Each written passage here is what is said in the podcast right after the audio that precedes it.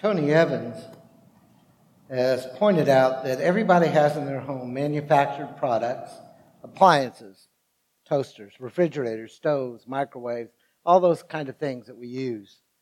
And they are designed differently.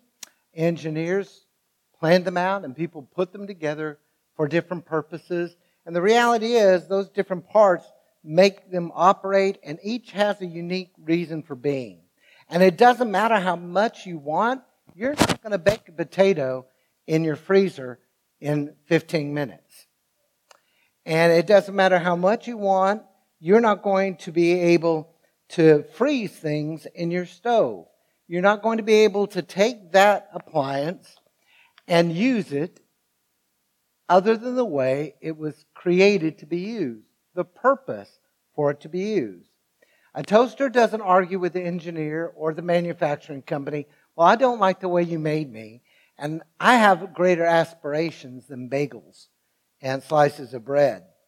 The person who designed the, the product, the person who built the product, has control over how that product is used. Now, what does that have to do with Galatians? Well, we need to understand as we've been going through Galatians, if it hasn't been clearer, really listen today, the letter of the Galatians was written to a group of people who had received the good news of Christ, they had trusted in the Lord, and now they were being pulled away by some false teachers. People who were trying to lead them away from the good news of Jesus Christ and give additions to what needed to be happen for them to be saved. So the apostle Paul built a very consistent view that said those who are telling you keep the law so that you may be saved are actually teaching you not it's not even a gospel. It is not the truth trying to make your way, earn your way to heaven through your actions, your deeds, following the law, circumcision, whatever it might be, uh, was leading folks away from the idea of justification by faith and the atoning work of Jesus Christ. Now, did Paul do his job too well? Over the last few weeks, we've been looking at this idea, and he has zoomed in on the idea of the law. And it's at come to, has it come to a place, Paul has said so many different ways and many different times, you cannot earn your salvation by keeping the law. Is he now coming across as someone who hates the law? Now, we know that that's exactly what he was accused of. His enemy said, This is a man who is telling all of us around the world you don't have to follow Moses. You don't have to do what the law has commanded you. And they were saying he's tried to destroy it. So it was, it's not going to be hard to understand if, if we've received this letter from Paul and have never heard these ideas before, we might be asking ourselves the question, what good is the law? Why was it ever even given if we, if it can't save us? Why? Well, if we're going to hope to try to understand what Paul was saying, we need to know what our outlook on the law should be. Should we simply say the law was a horrible, evil thing that put people under its thumb? Or should we try to recognize what the word itself says about the law? Now, I want you to hold on tight. It's going to be one of those days you really need to listen with both ears. Uh, and the reason I say that is simply this a lot of different scholars have pointed out this may be one of the most difficult passages that Paul ever wrote. So much so, if you started trying to catalog every interpretation of our passage today, you would find somewhere over 300 different interpretations. Now, they may just vary by a little bit, but people have not always understood. So we're going to jump in and we're going to try to really understand as best we can. So I'm going to ask you to stand as we look at the word together. Galatians 3, verses 19 through 25. I am reading from the English Standard Version this morning. And Paul wrote, Why then the law? It was added because of transgressions, until the offspring should come to whom the promise has been made, and it was put in place through angels by an intermediary. Now, an intermediary implies more than one, but God is one. Is the law then contrary to the promises of God? Certainly not. For if a law had been given that could have brought justification, then you could be justified by the law. But the scripture imprisoned everything under, the, under sin so that the promise by faith in Christ, Jesus Christ might be given to those who believe. Now, before faith came, and just for a little note, the translation uh, that Natalie read from inserts a word that is actually in the original text. Before this faith came. Paul isn't saying that Abraham didn't have faith and Moses didn't. But before this faith came, we were held captive under the law, imprisoned until the coming faith could be revealed. So then, the law was our guardian until Christ came in order that we might be justified by faith. But now that faith has come, we are no longer under a guardian. God bless the reading of his word. You may be seated. After all the talk about the law, and while the, the false teachers are in fact false teachers, Paul finally came around to address the purpose behind God's giving of the law. He finally says, so why did God do this? If it didn't have the capability of saving us, as the writer of Hebrews said, the blood and bullocks never of blood of bullocks and lambs never save someone. Why did God do it? Well, I believe if we understand the law acts upon the human heart, when we get through this, I hope we'll see the law acts upon the human heart in such a way as to point us to the only real hope that we have possible. The only hope we can have that we could ever be made right with God. So how is it possible to get hope from law? Well, let's look at the steps that God took in bringing the law to, to Israel, the purposes behind and hopefully we'll understand. And I will tell you these are not particularly enjoyable reasons for law to begin with. So this may not be the most devotional sermon I've ever shared with you, but you need to hang on. The very first thing that Paul says, the law was meant to reveal transgression. The law was meant to reveal transgression. The law came because of transgressions. Now, what did he mean by that? Well, I believe the Apostle Paul is saying something very important here. In what he had to write, Paul indicated that the law was supplementary to the promise it came after the promise, it supported the promise. He actually states here the law was added to the promises. So this marks it as supplementary. Now keep in mind, the false teachers are saying justification by faith is great. Abraham was, but Abraham's salvation was completed when he obeyed the law. And the law came, and from now on, this is the pathway to salvation. Paul is saying that the law was actually subordinate to the covenant. The law was added to supplement to for a, a subordinate purpose. And this, this is pointed out when he makes this statement. The law came to the people of Israel by Moses through the work of angels. Now, Exodus doesn't mention any angels. But uh, while the Old Testament doesn't talk about angels being involved in the process, the book of Acts, chapter 7, verse 53, the book of Hebrews 2 2, and then back again to Acts 7:38 specifically says that the angel, an angel was speaking to Moses. All this points to an idea that grew that said basically God was too holy to just come truly face to face with Moses. In fact, when God shows himself to Moses, he only shows a part of himself. Because if Moses saw the whole glory, he would have fallen down dead. And Joshua would have gotten his job a little bit earlier. It was added and it came through angels to Moses who act as mediator between God and man. And then Paul says something a little bit funny here, a little weird. An intermediary implies there's more than one person involved. In fact, if you have an intermediary, there's at least three people. One person who's been offended, another person who's been offended, and a mediator who tries to bridge the gap and bring them back together. That was the way the law came. And so Moses got, gave Israel the law. It came to him through the angels. And then Paul simply says, but God is one. In other words, when you look at Abraham, God didn't use an intermediary with the promise. Now, he didn't show up to Abraham in his full glory. In fact, we don't know that Abraham saw any visible sign of God at all. But God comes and directly tells Abraham, I'm going to bless you.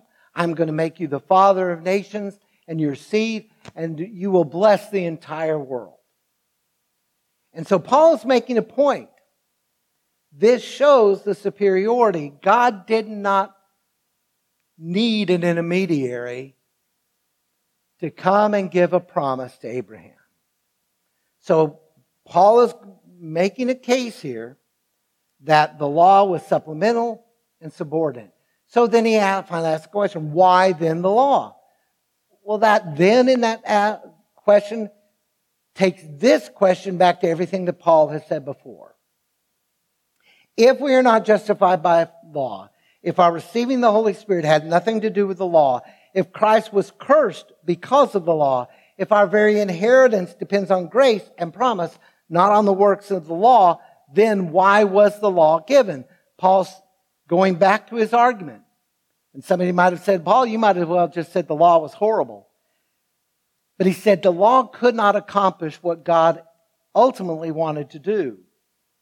And therefore, Paul says the law cannot save. His answer why the law? It was given to produce transgressions. With the law, conscious no idea what's going on. We're having gremlins today. The law had a, did a conscious showing of disobedience to a definite commandment.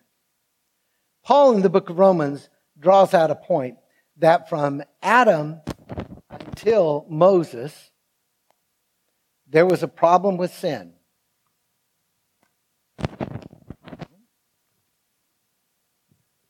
Technology.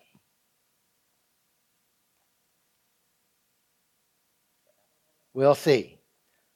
In Romans 5, 13 through, no, I'm not going to say go home. Uh, in Romans 5 through 13, Paul says, from Adam to Moses, sin reigned. And that was shown by the constant dying of the human race. The, uh, the, the, the genealogies that everybody skips through. There's a theme that goes on if you've not noticed. So and so begat so and so and he died. So and so begat so and so and he died. And he died and he died and he died. Moses is making a point. Death is now part of the human race. Why? Because of sin. But Paul goes on to say, sin reigned, but not transgression. And what he meant, transgression is the breaking of a specific law. Up until that time, human beings may not have had a true understanding of what sin was. Did they understand they did wrong? Yeah. Cain, when God pronounces his sentence, said, People are going to kill me. They know I killed my brother. And God says, I'm going to take care of that. Cain was aware of some kind of guilt. I don't know that he ever understood when God told him, If your heart had been right, I would have accepted your gift. He just quickly blames Abel and there is no sense of repentance. But when the law came, when they finally received the thou shalt nots and all of the many hundreds and hundreds of law, they understood if I do this, I am breaking my promise to God. I am moving away from what He has told me I should do. The giving of the law provided a standard by which people could say, This is transgression. This is sin. So the law enables people to recognize their own sinfulness. Uh, George Duncan said, Men may sin in ignorance, but they transgress only when they have a recognized standard of what is right, and it is what, uh, and it was to provide such a standard that the law was brought in. So the law showed you this is what sin is. This is you telling God, I don't care what you want, I will do things that I want. But this was even only an interim. This was only a until. Paul said this function of the law would continue until the offspring came. Remember last week I pointed out that Paul said the promise was made to Abraham and his seed one instead of many? This is what Paul was getting at. The promise came to the offspring of Abraham, the seed, the Son of the living God who took upon human flesh, lived a perfect life, went to die on a cross, was raised from the dead. And that brought the promise to a reality. So the law paved the way for Christ to come. Along the way, it revealed who we are. So, what does this tell us about us? How do we react to the law? And this is one of those painful statements. The law reveals in an open way the inner issue of sin. We can't hide it anymore. We can't say, plead ignorance. My father was once, uh, let's say, he and his friends were taken by a game warden in the state of Nevada because they had fished over their limit. And my father, still fairly young in his life, told the judge, we didn't know what the law was. How many of you can guess that the judge just said, Oh, well, I'm sorry, you didn't know, go ahead and go? It was the worst possible thing he could have said. Dad is convinced the fine doubled the moment he said, We didn't know what the law was fishing in your state. Folks, we have a tendency to overlook our sin. In fact, we have a pattern of overlooking our failures. At the very least, excusing them. Now, we aren't slow in harshly judging other people's sins, are we? We spend a lifetime telling people, you're doing this wrong, and that person is wrong, that person is evil, that person is evil, that person is bad, but you know, I make a few mistakes here and there. But the moment we became aware that there is a holy and righteous God who said there are things you should not do, we no longer have any hope of saying, I didn't know. I didn't understand. Transgression is here. Paul speaks about this in Romans 7. In Romans 7, verses 7 and 8, he makes a very honest the statement. He tells us what one of his number one sins was. If it had not been for the law, I would have not known sin, for I would have not known what it is to covet if the law had not said, You shall not covet. But sin, seizing an opportunity through the commandment, produced in me all kinds of covetousness. For apart from the law, sin is dead. My rebellion is out in front of me now. It's a reality to me. And when I fall, I may try to excuse myself. I may try to say it's not important, but I now know the truth. David, in his great prayer of confession in Isaiah 51, having been confronted by Nathan, having believed he had gotten away with his sin with Bathsheba and the death of Uriah for a full year, we're told in scripture. Nobody found him out, he thought, and he was fine until Nathan told a story revealing a sinner's heart. And he said, You are the man. And David prayed. When he comes to God, he doesn't say, Lord, what sacrifice shall I sing? He says, I'm throwing myself on your ten, the multitude of your tender mercies. And in verse three, he said, I know my transgressions, and my sin is ever before me. So we can be thankful that God has opened our eyes to the truth of sin. You may ask, how can I be thankful? Danny, you just told me the law takes away all my excuses. The law takes away my rationalization. The law paints me uh, as a sinner. How can I be thankful for that? Because it's only when I see myself for what I really am that I become aware I can't fix this. David's whole prayer in Psalm 51, he actually says, God, you don't want the blood of bullocks. You don't want a sacrifice. The sacrifice you want is a broken and contrite heart. And I'm broken. And I need you to restore to me the joy of your salvation because I am broken. And until I come to that place of recognizing I am a transgressor, I'm not going to turn to the only one who can fix that. So the law came because of transgression. Well, let's move on. Our next step. The law came to show our failure. Along the same theme, but uh, uh, a, a, a, again, a little bit more personal as the human race as we see. It's important that you understand this. Paul is saying, I don't hate the law. When he asks the question, is the law then contrary to the promises of God? The false teachers would have expected Paul to say, be honest about the way you really feel. Of course it's contrary to the promises of God. The law is, the promises are contrary to the law. That's the truth.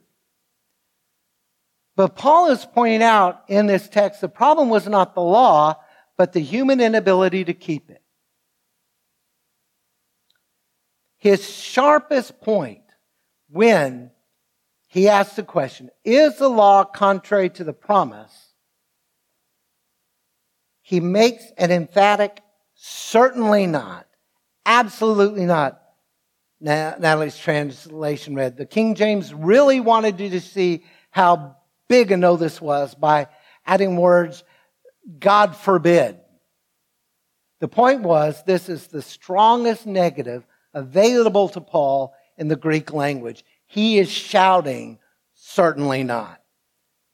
It's a text message, all in capital letters, bold face. No! They gave us false premise, these teachers.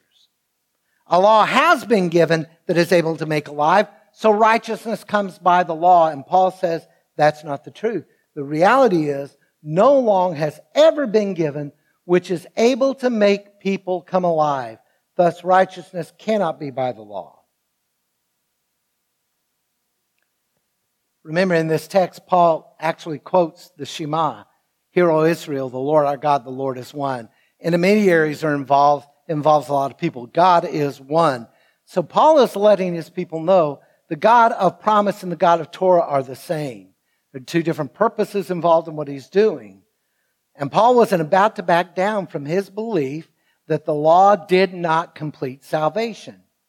You are justified by faith. So he gives a contrary to fact illustration. If a law had been given that could bestow life, then indeed one could be justified by keeping the law. But Paul has given a valiant effort to, to see, show that it can't happen. In 3 verses 10 through 13 in this book, Paul says human beings are utterly incapable of doing every law that is given, keeping it. And if you can't keep it all, you're guilty. So again, his own personal experience. Romans 7. The very commandment that promised life proved to be death to me. For sin, seizing an opportunity through the commandment, commandment deceived me and through it killed me. So the law is holy, And the commandment is holy and righteous and good. So the problem is not, again, the law isn't bad. It just points out a reality. You and I will never keep it. We're not going to be able to. Paul is wanting them to see sinful di- disobedience is brought to the light by the law, and the law makes it even tougher because we're hopeless to fulfill the law. Listen to one person's summary. God, uh, uh, this text we're looking at, God always intended to save by faith apart from law. God gave the law, but he gave it in order that it would condemn all and thus prepare negatively for redemption on the basis of faith. The law was not given to make alive. So again, what does this mean? I see the law. Folks, and we don't have to get past the Ten Commandments. I love it when people tell me their faith, their religion is the Ten Commandments. And I, if I know them well enough, I will just say, okay, how well do you keep them? I don't have to worry about Leviticus. Folks, we break down there. The truth is, we are meant to be holy, created in God's image. He intended us to be holy. He intended us to walk in relationship with Him. But we are meant to be holy when we have nothing innately in us to make us holy. I want to say that all, you are great people. But nobody, including me, are perfect people. And we can't do this. This is ourselves. This is the universal predicament of humanity. We will never have it within us to be perfect. And we try, and we come up with lists and rules and what's okay and what's not okay. And a lot of the rules we give are created by us. They don't even have a foot in the scripture. But we can't do it. Laura Chick of Denver, Colorado wrote in Leadership Journal, a man purchased a white mouse to use as food for his pet snake. He dropped the unsuspecting mouse into the snake's glass cage where the snake was sleeping in a bed of sawdust. The tiny mouse had a serious problem on his hands. At any moment, he could be swallowed alive. Obviously, the mouse needed a plan, and he came up with a brilliant one. What did the mouse do? He quickly set to work covering the snake with sawdust chips until it was completely buried. Can imagine a little mouse dusting his hands off. That takes care of that. And the reality is, all that had to happen is the snake wake up. The mouse's plan wouldn't work. And so the, the man, watching the great effort he took, felt sorry for him and took him out of the cage. And then she writes No matter how hard we try to cover or deny our sinful nature, it's fool's work. Sin will eventually wake up from sleep and shake off its cover, were it not for the saving grace of the Master's hand. Sin would eat us alive.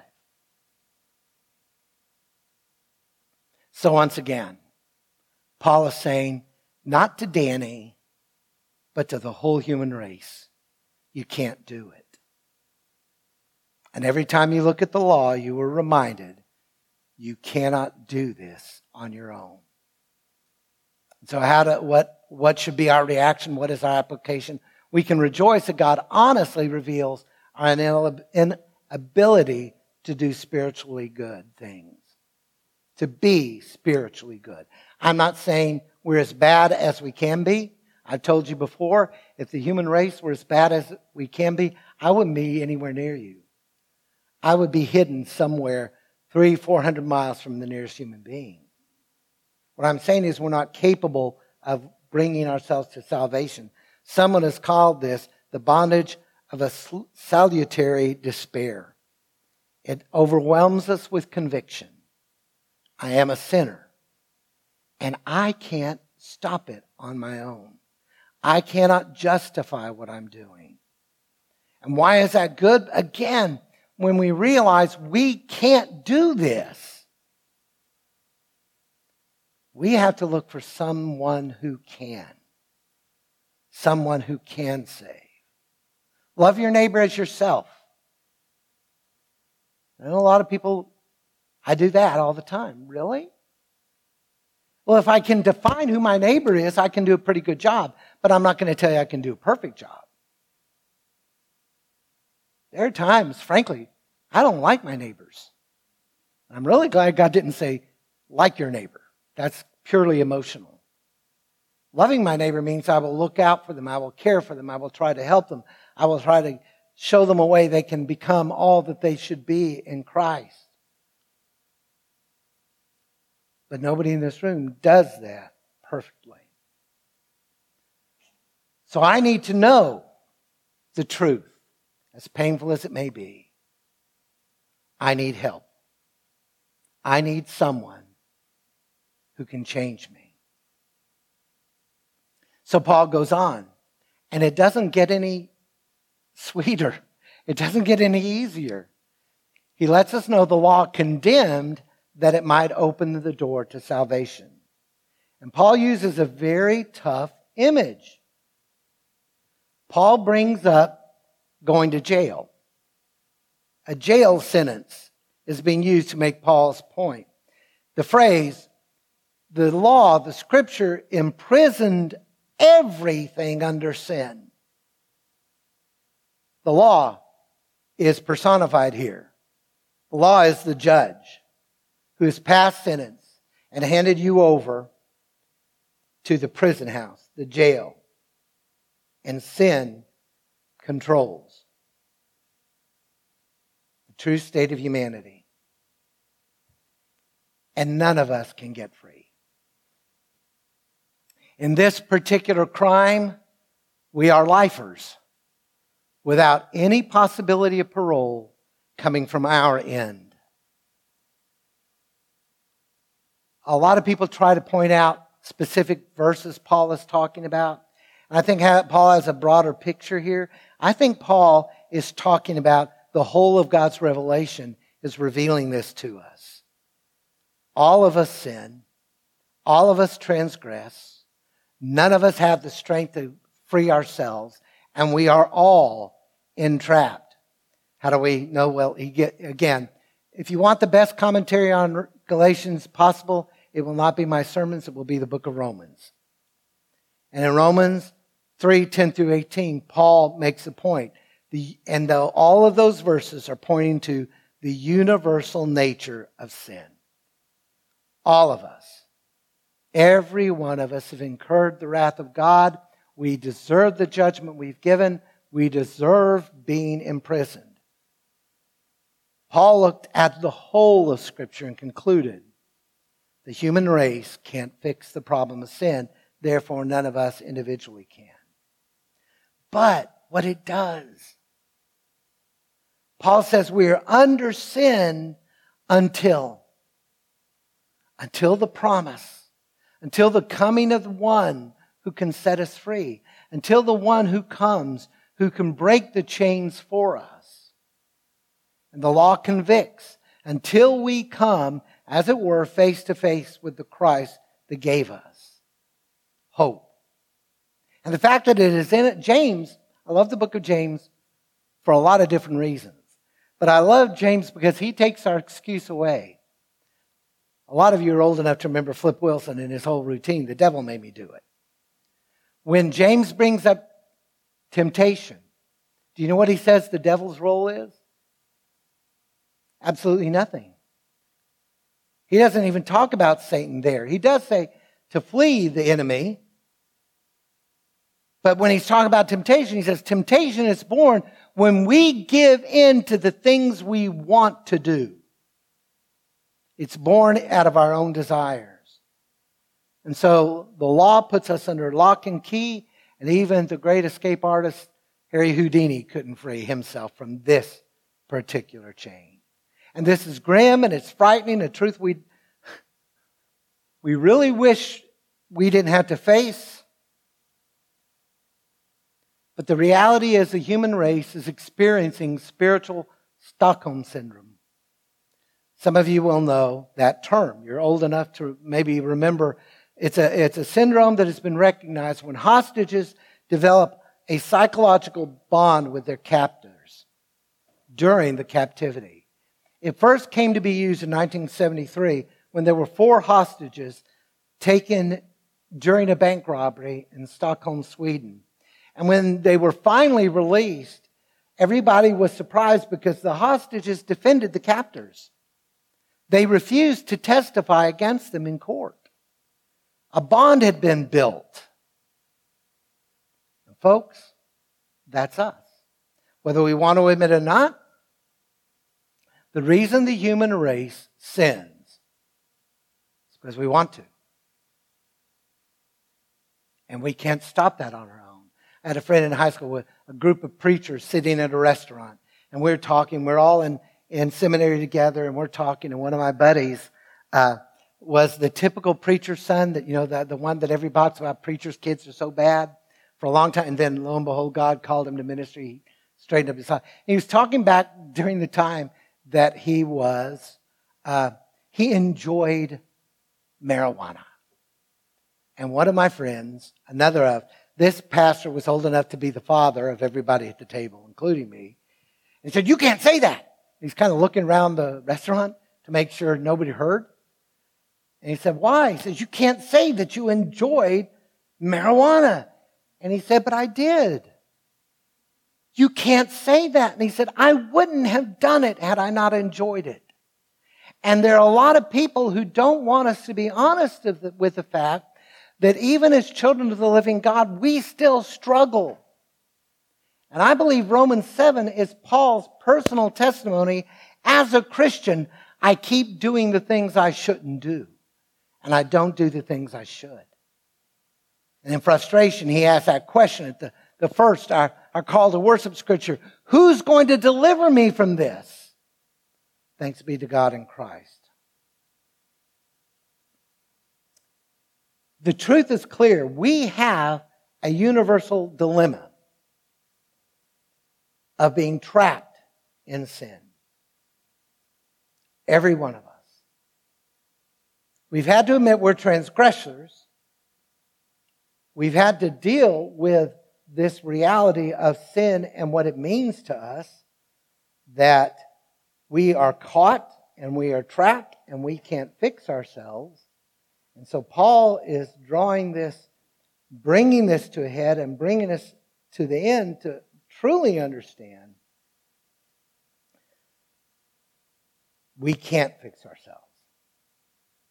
And that wounds us, wounds our human pride. But even though it comes, this is a painful experience, finally coming to terms, I can't change my heart the universal inability to change our status as sinners is actually a cause for great hope. Now, why would I say that? How can I say that? Seeing that we cannot free ourselves brings us to despair. I can't fix myself. I can't take care of what is broken in me. The jail sentence is passed and Paul says we can't fix this.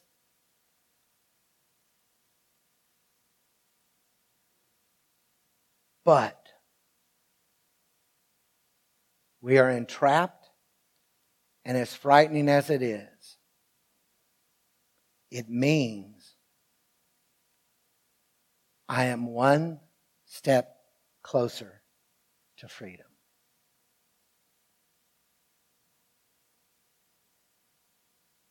I'm in jail. I can't escape. I can't fix myself. But the promised one has come. And there is now hope.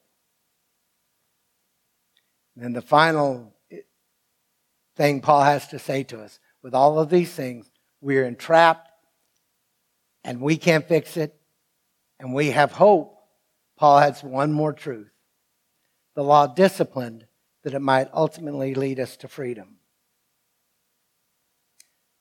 I did not like the word discipline when I was a boy, a little boy. I don't like being disciplined now, and God continues to move. The reality, Paul pointed that the guarding of law ultimately prepared for the coming of Christ. Before this faith in Christ could come, become a reality, before he came, therefore making it possible for us to believe, the Father set in motion the law as a guardian.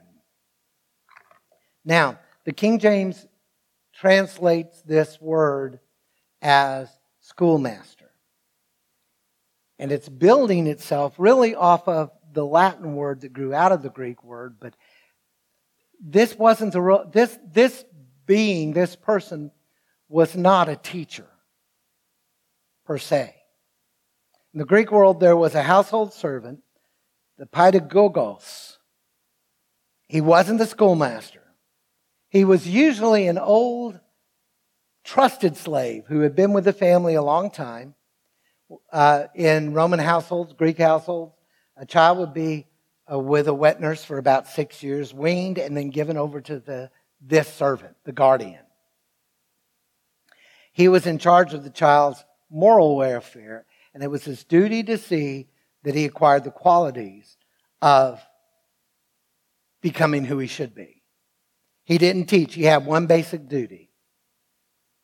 Most of our kids are, are not here, obviously, now, but his job was to get them to school and back again and to make sure they didn't get in trouble going or coming. He had nothing to do with teaching.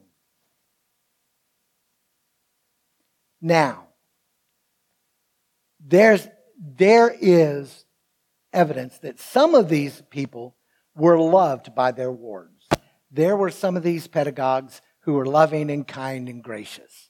That was not the usual words that were used to describe the guardian. They were the dominant image for this person, a harsh disciplinarian. Roman and Greek families would actually give this person the right of corporal punishment to their children. He was to keep them in line. There was a particular pedagogue named Sosthenes. When he was described, he was described as a fierce and mean old man. He, at one point, broke up a physical rowdy party in a, in a very abrupt way. He took his charge and dragged him, we're told, oh, dragged him away like the lowest slave. He delivered the rest of the party goers to the magistrate and gave a heavy suggestion on the penalty. And he said they need to be handed over to the local executioner. A Christian writer during the era, Theodoret of Cyrus, observed that students are scared of their pedagogues. And they had a reason to be. These people would keep order by doing things like tweaking the ear. I would ask if anybody has ever had their ear grabbed by someone in charge of discipline, but I, I know that answer for sure for one. Uh, whipping, caning, pinching, and pretty much any other means of physical applied correction. His job was to keep them in line, and it was painful. Now, in a very proper sense, the law leads us to Christ, not by weaning us from our sins, but revealing to us how clearly and, and truthfully, the human race is embedded in sin. So when the law comes, the, Paul is saying this is a painful process. I was sharing with friends last night, Dylan. I don't even remember what the crime was. All I remember about the age of 10, I got my mother so angry, she slapped me. The first and only time in my life she slapped me. And it did sting. But what came after was far worse. As soon as she slapped me, my mother started crying. And all of a sudden, I am the worst human being on the face of the earth. I made my mother cry. And it was horrible. And the shame and the guilt that waved over me, I forgot about the slap. That was gone. I broke my mother's heart. And the law reveals something to us that is equally as painful. In Psalm 139, very beautiful psalm. You know everything I think about. You know me when I get down like, that. Every, you know everything about me. David ends the psalm by saying, Search me and try me and see if there's any wicked way within me. That phrase wicked can literally be translated, see if there's any pain producing way in me. Father God, how am I breaking your heart? What am I doing to wound you? And the law's purpose was to bring us to this place of understanding what all this sin talk meant. The God who created us looked at us and it pained his heart to such an extent even before it happened, before the foundations of the world, God's plan was already in motion. And so the reality for us is when we when we finally look, when we look at this reality, the, the reality of our hopelessness. And I've got a, a slide missing, so when we finally realize our hopelessness, we become ready to receive the gift of grace. And it's only as I fully understand that I am a sinner, I can't do anything about it. My sin runs contrary to the will of the God who created me. Therefore, I am at odds with my God because I chose to walk away from my Father's will. I chose to walk away from what He wanted from me. when that finally happens,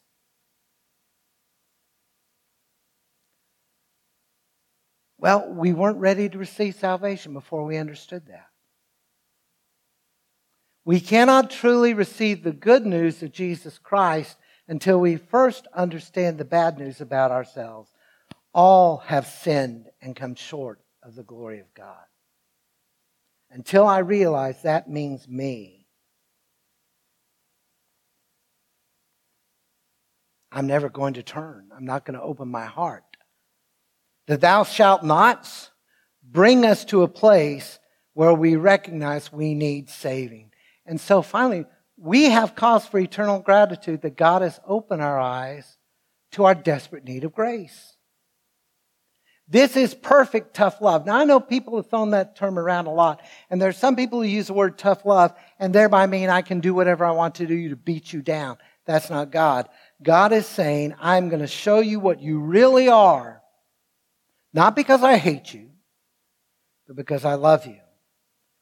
And I shall be grateful all the way into eternity that God showed me the truth about Danny Nance.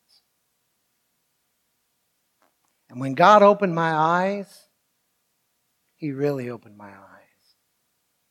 I stand before you again, reiterating what I've told you untold numbers of times. Everything that is good about me is from the hand of God. Because he reached down to me in my sin. All of the garbage, that's me. And God helped me to finally see that. And Paul said, the thing is, the promise in Christ has come. We don't need the guardian anymore. I've trusted him. And you know what God does now in my life? Yes, He uses the scripture to convict me without a doubt. But the Holy Spirit begins the conviction process pretty immediately. And God keeps bringing me back. Paul Zahl, in his book, Who Will Deliver said, I'm like a little duck hunter who was hunting with his friend in a wide open barren land of land in southeastern Georgia. And far away on the horizon, he noticed a cloud of smoke. And he soon re- heard the sound of crackling, and it realized a strong wind was blowing. There was a wildfire, and they were in its path. It was moving so fast that they realized they would never get back to their truck. His friend starts going through all of his stuff through his pockets. He empties his knapsack and, and comes up with a book of matches. And Buddy doesn't know what he's doing, but his friend is lighting little fires all the way around them. And in just a matter of minutes before the fire ever gets them, they are surrounded by a circle of blackened earth. They stand in the middle of that. He still doesn't know what's going on. His first instinct is run, and that's wrong because he won't outrun that fire. And they get down on their knees, and I'm quite certain they're praying very hard that they feel the heat, they hear the crackle, they smell the smoke, their, their faces are covered in handkerchiefs, and they're just battened down, and they're not consumed. His friend was smart enough to create what is known as a fire break. The fire went around them because there was no longer any grass to burn. And fire isn't quite smart enough to say, I'm going to target the people in the middle. It just opened around them. The fire, they weren't touched because fire would not burn the place that fire had already burned. At that place, Zahl says, the law is like the brush fire. I can't escape it. But if I stand in the burnt over place where law has already burned its way through, then I will not get hurt. Not a hair on my head will be singed. The death of Christ is the burned over place. There I huddle, hardly believing, yet relieved. Christ's death has disarmed the law. He became a curse so that we didn't have to face it. Thanks be to God in Christ our Lord. The law reveals our transgression. The law leads to our failure. The law condemns so that salvation will come. The law disciplines leading to freedom. So, what good is the law? What good is this whole long list of if you do this, this happens, thou shalt not? Why do I rejoice that the law came and I'm aware of it and I can still see the things that break my Father's heart? Why? Because it leads us to Christ. The law brings us to Christ. Before anything existed in this universe, God had a plan. God had a purpose.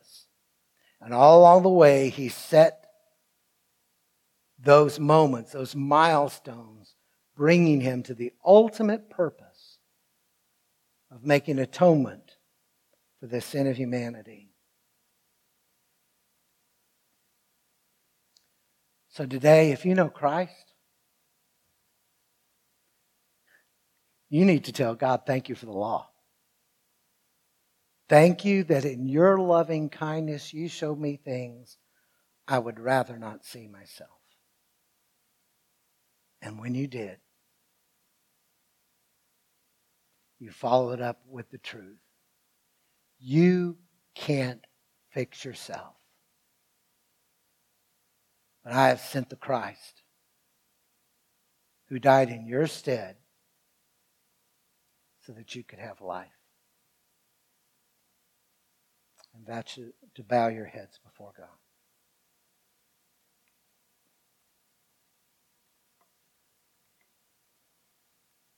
You may not know the Christ who came to set you free. If you don't, I would love to talk with you in a few minutes and, and, and share with you the truth of the good news of Jesus Christ. Most of us in this room are professing Christians. And the only times we probably pay attention to the law is when we're we've got caught in that mindset I've got to earn my way. But folks, understand the law's purpose is fulfilled. It did what it was created to do. And we now have hope in Jesus Christ. Now we will still see that the, God expects righteousness in his people, but there's a completely different basis. And we'll look at that in chapter 5 of this book when we get there. As the Spirit of God fills us with his fruit, and as we learn to live in Christ. But today, rejoice. Greatest gift God has given humanity is Jesus Christ. And the law got us ready for that gift.